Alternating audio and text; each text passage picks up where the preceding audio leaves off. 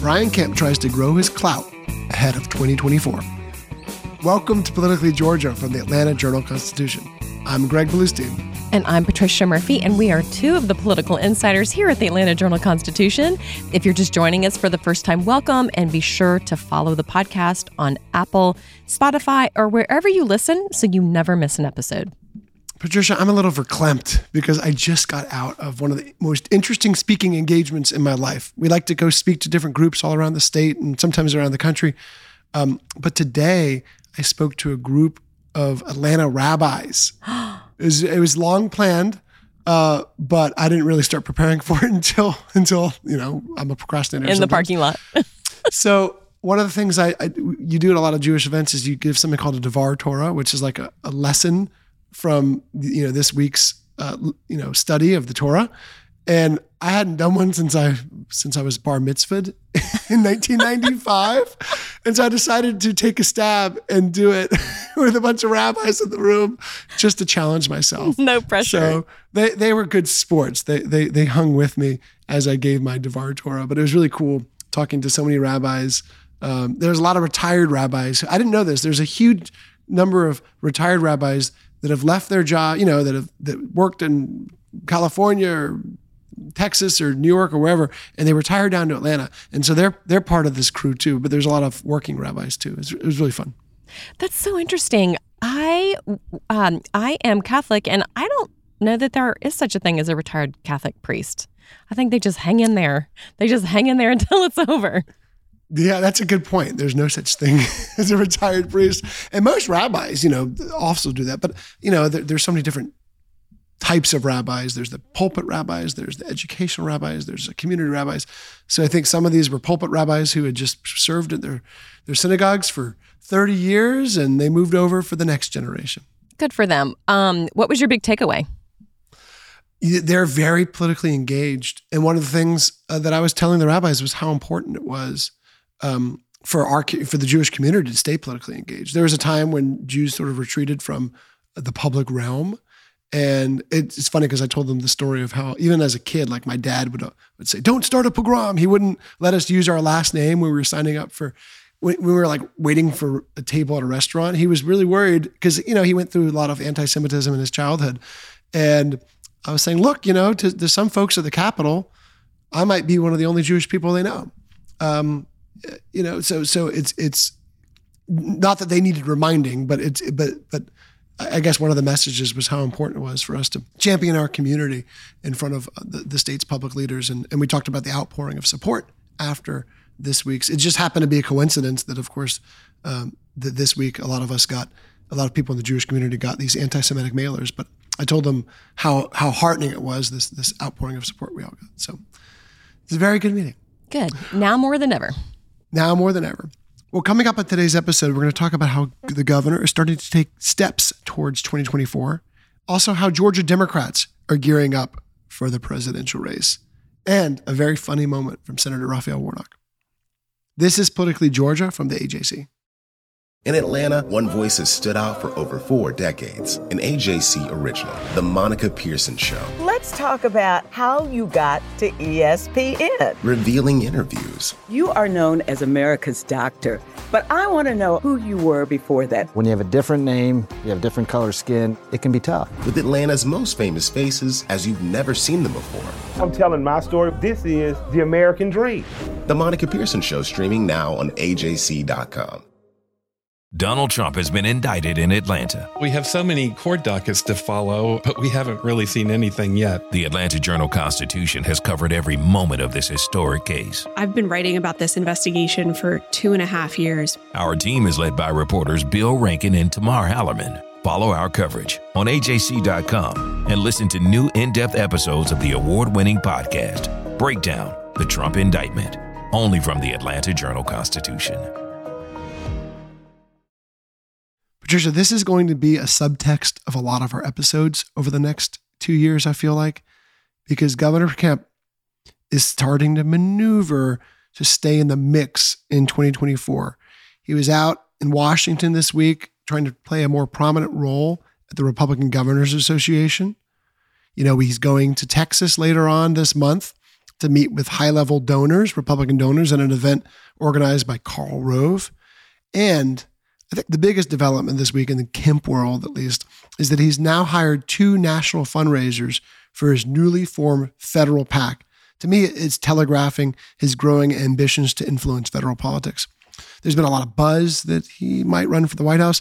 I don't buy it. I haven't seen any telltale signs that he's planning to run. He hasn't hired a huge staff in waiting. He hasn't made beelines to Iowa and New Hampshire or other early voting states. But he's maneuvering to keep himself in the national conversation. His advisors, they see him as a potential running mate to someone who's not named Donald Trump.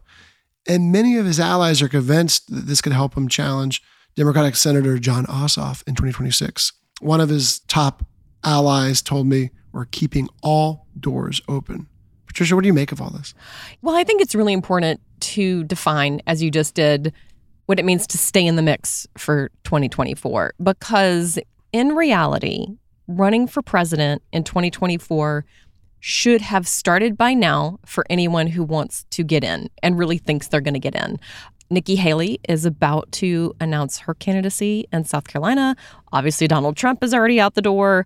A number of other potential candidates have full operations. They have not announced yet, but they have had full fundraising. They've had full uh, travel schedules. They have been around the country and in some cases around the world for the last year or so. So um, we I've been at the Capitol this week, and the big question is, hey, do you think Kemp is going to run for president in twenty-four? I'm like, I don't think so, simply because we've seen so much of him here lately. And the apparatus that he's building is national in scope, but it is not presidential in quantity or fundraising or any of the other metrics that you would need to see right now for somebody really running for president in twenty twenty-four. The first presidential forum for twenty-four is in South Carolina at the end of next month. So, the, you know, this is a this is a situation where, where many horses are already out of the barn. We just don't think Kemp is going to be one of those. However, he could easily be vetted for V P. He could also easily, as you said, um, be thinking about what's next after governor. And that's a very natural place for this governor to be, and a natural place for his head to be um, sort of contemplating. And part of building up for a federal run in the future is to start helping people with their own runs right now. And he's already had other elected officials come from outside of the state to help him. In his last election, we saw Glenn Youngkin from Virginia, who will be term limited in Virginia at the end of his current term. So if he wants to run for anything else, it will need to be for a Senate seat. Obviously, we've seen Nikki Haley, who's running for president. We've seen a lot of people coming in for Kemp who are going to ask for his help soon. Logistically, legally, you need a federal PAC to do that. Um, but the reason behind doing that, and the reason for him to be engaged at that level, is to keep his options open and really move himself into this new space. This is not a space where we've really seen him before, so it is very new and very relevant for him to have these two new fundraisers on board, for him to have this federal-facing PAC, and for him to be introducing himself to the country outside of the context of that guy who Donald Trump hates. You know, he's yeah. trying to layer in who he really is and what his actual policies and background are. Most people have no idea beyond that. And so this is the work he's needing to do now to set himself up for the future. He's the guy who beat Donald Trump and Stacey Abrams in one cycle, right? And so nationally, he's he's has this higher profile. And now I think he's going to look to use it, especially immediately. And you mentioned this.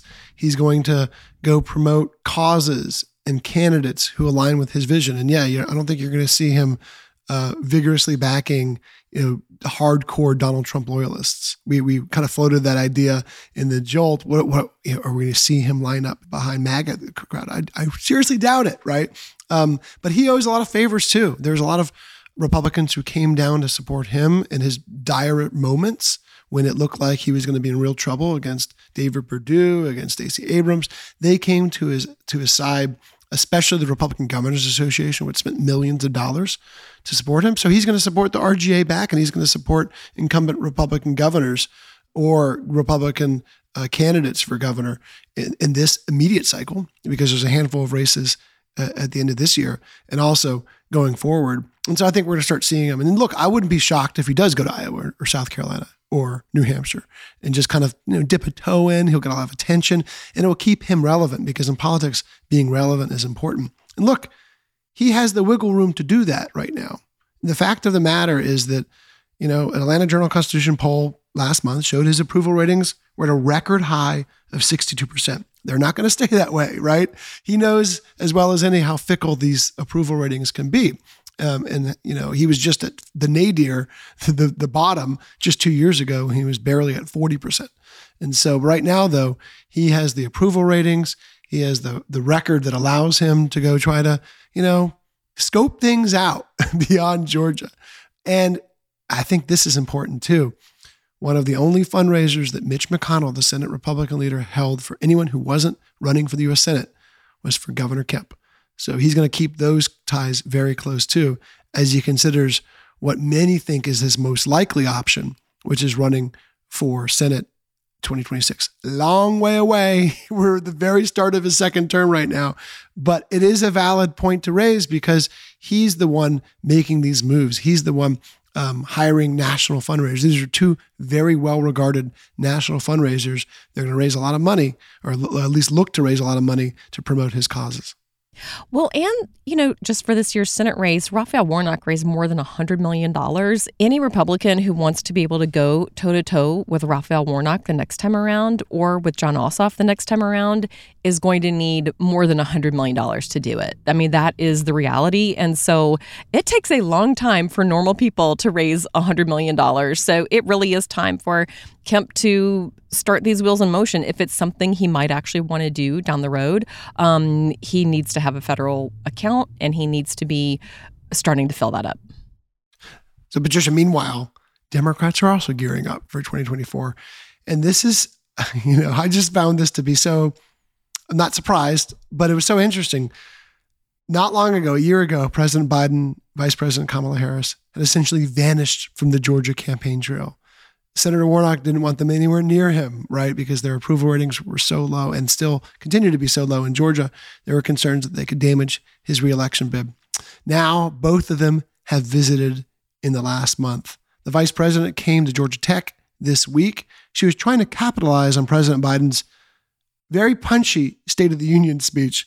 And she was also a bit punchy.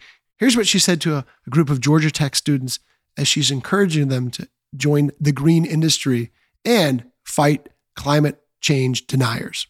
The benefit that, that you have is you're not burdened by any question about, is this real? That was great, because we've been having to deal with some folks who just literally... like,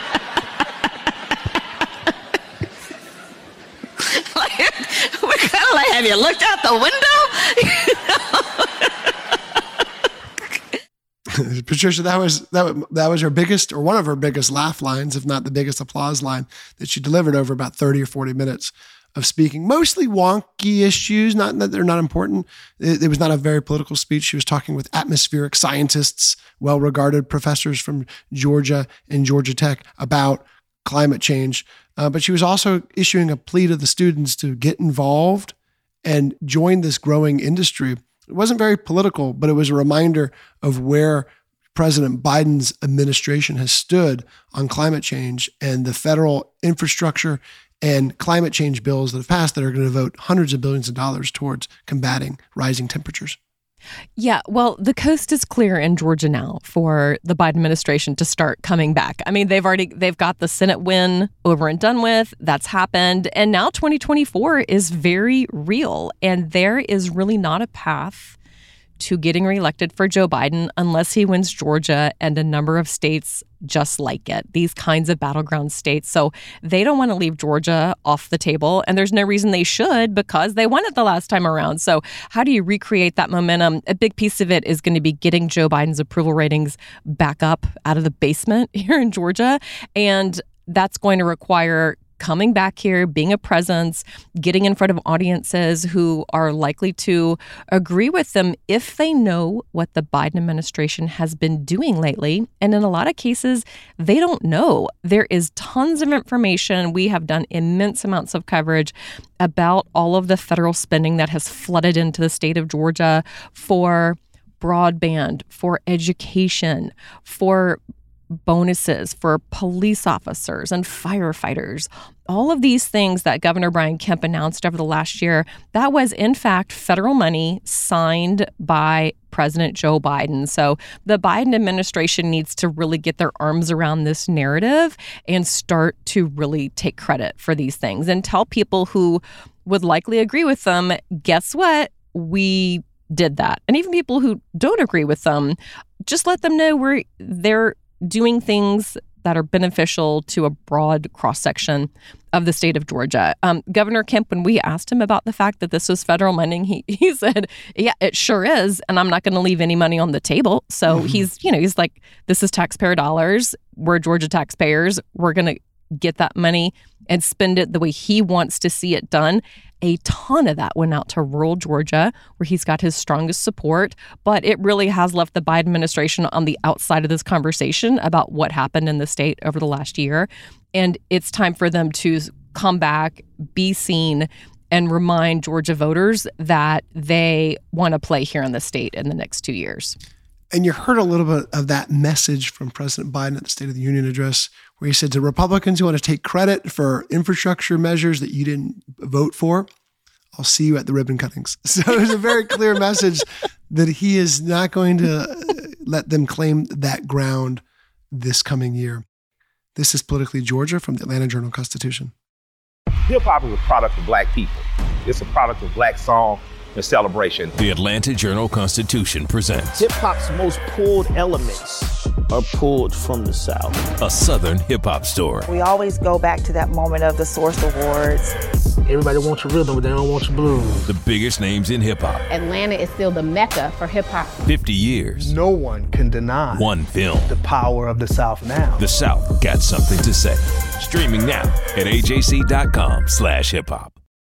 Our journalists at the Atlanta Journal-Constitution are working around the clock to keep you updated on all the developments surrounding the Trump indictment. Now the A J C is putting all of our coverage in one place with our new Trump nineteen newsletter. Every Wednesday, you'll have our latest coverage and analysis on this historic case in your inbox. So sign up for free today at ajc.com slash indictment newsletter. That's all one word, ajc.com slash indictment newsletter. And we're back to Politically Georgia from the Atlanta Journal-Constitution. I'm your host, Greg Bluestein, along with your other host, Patricia Murphy.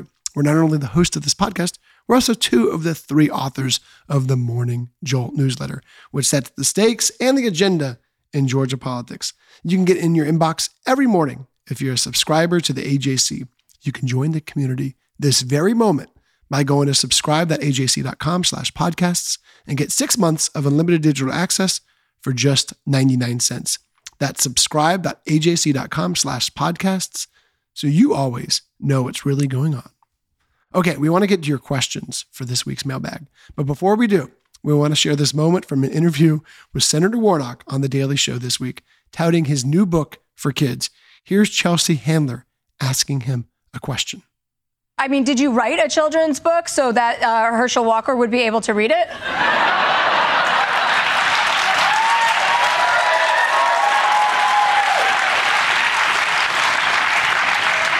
So, so uh, I, I have um, I have two small children. So, Patricia, that is what we call a dodge. But it does remind us, we haven't heard much from Herschel Walker at all since his defeat in December. I've reached out to him. I've reached out to his wife. I've reached out to others around him. He is, uh, other times when candidates lose, they might try to stay in the spotlight. They might try to, you know, from... Former Senator Kelly Loeffler, she started her G O P group not long after her defeat. Herschel Walker, he's gone missing. He has gone missing. And we have spoken, uh, as you said, to people around him. You know, the big question is, is he still in Georgia? Did he move back to Texas? Where is he? What's going on? I will say he has been back on Twitter and was tweeting during President Biden's State of the Union address that it didn't have any real solutions for border security, talking about China and its balloon. So he's sort of re-engaging online. We just haven't seen him I R L, certainly not in Georgia. Um, but uh, yeah, we don't. He's still at large. Don't know where he is. Well, we will keep you posted on his whereabouts when we find them. Okay. You can now call the Politically Georgia podcast hotline anytime. Leave a question. We'll play it back and answer your question right here on the podcast. The number is seven seven zero, eight one zero, five two nine seven. That's seven seven zero, eight one zero, five two nine seven. And producer Shani B is standing by.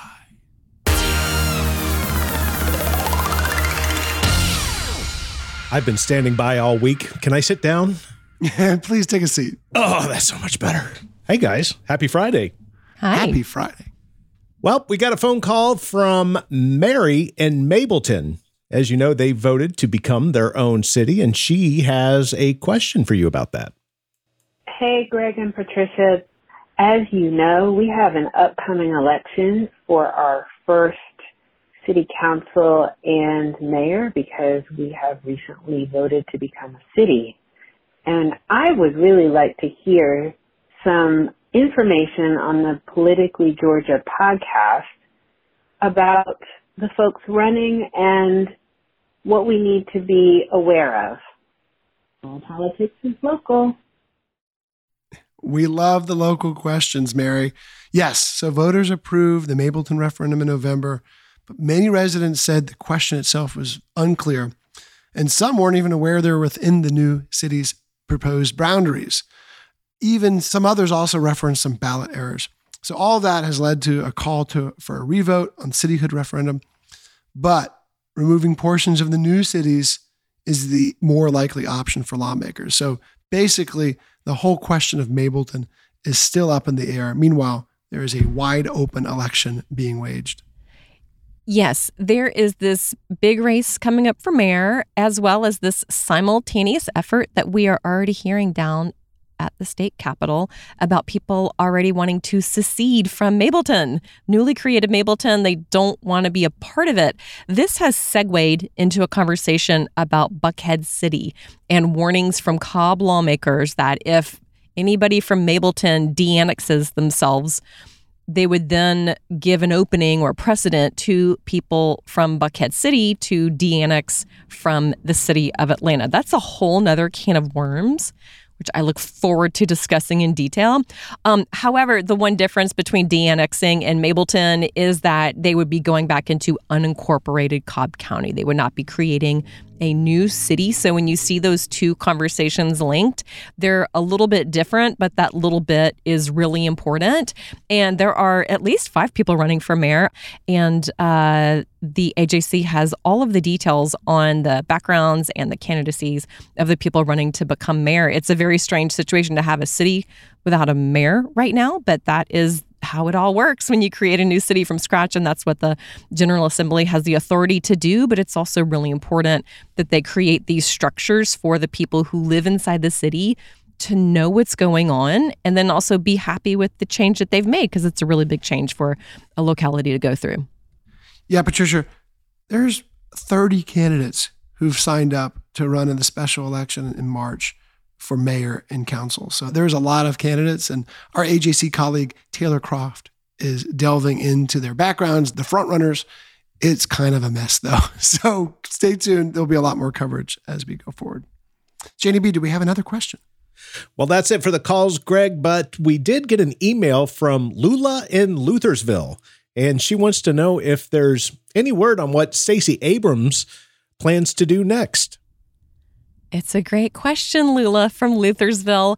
You know, that's the question everybody's asking. And we got the tiniest hint from Stacey Abrams herself when she told Drew Barrymore, of all people and places, that she's likely to run again. I will likely run again. Yeah! I don't know what. I don't know what. Yes! Yes! So there she was. And as you can tell, Drew Barrymore is all for it. Now, Abrams didn't say what she might run for again. Does that mean a third run for governor? That's hard for me to envision. Um, I will tell you, it's a lot easier to be one of fifteen people running for president than one person running as the nominee for governor here in Georgia, it really can be more of a glorified book tour if people do their approach to running for president, right? So I personally wouldn't rule that out. I have no independent reporting to verify that, however. Um, but Abrams, as you could hear there from Drew Barrymore, she has a huge constituency. Some of that constituency does not live inside of Georgia. So that's her, that's the political uh, reality that she's dealing with.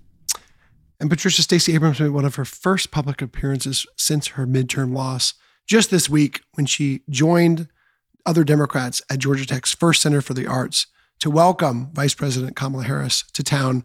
Uh, she spoke with reporters shortly before the event, didn't say anything groundbreaking, nothing, nothing surprising. She just said, "I'm excited to be a part of this clean energy movement that will help create thousands of families that can take care of themselves and take care of their environment." She also reminded folks that Georgia remains a battleground state. No, she hasn't said anything about what she wants to do next, but she has said repeatedly throughout this, even before the midterm, that she was going to stay in the public eye. She was going to stay in the public realm and made no bones about it that she's thinking about running for another office. Yeah, we don't know if it's governor. We don't know if it's president. We don't know if it's House, U S House. Who knows?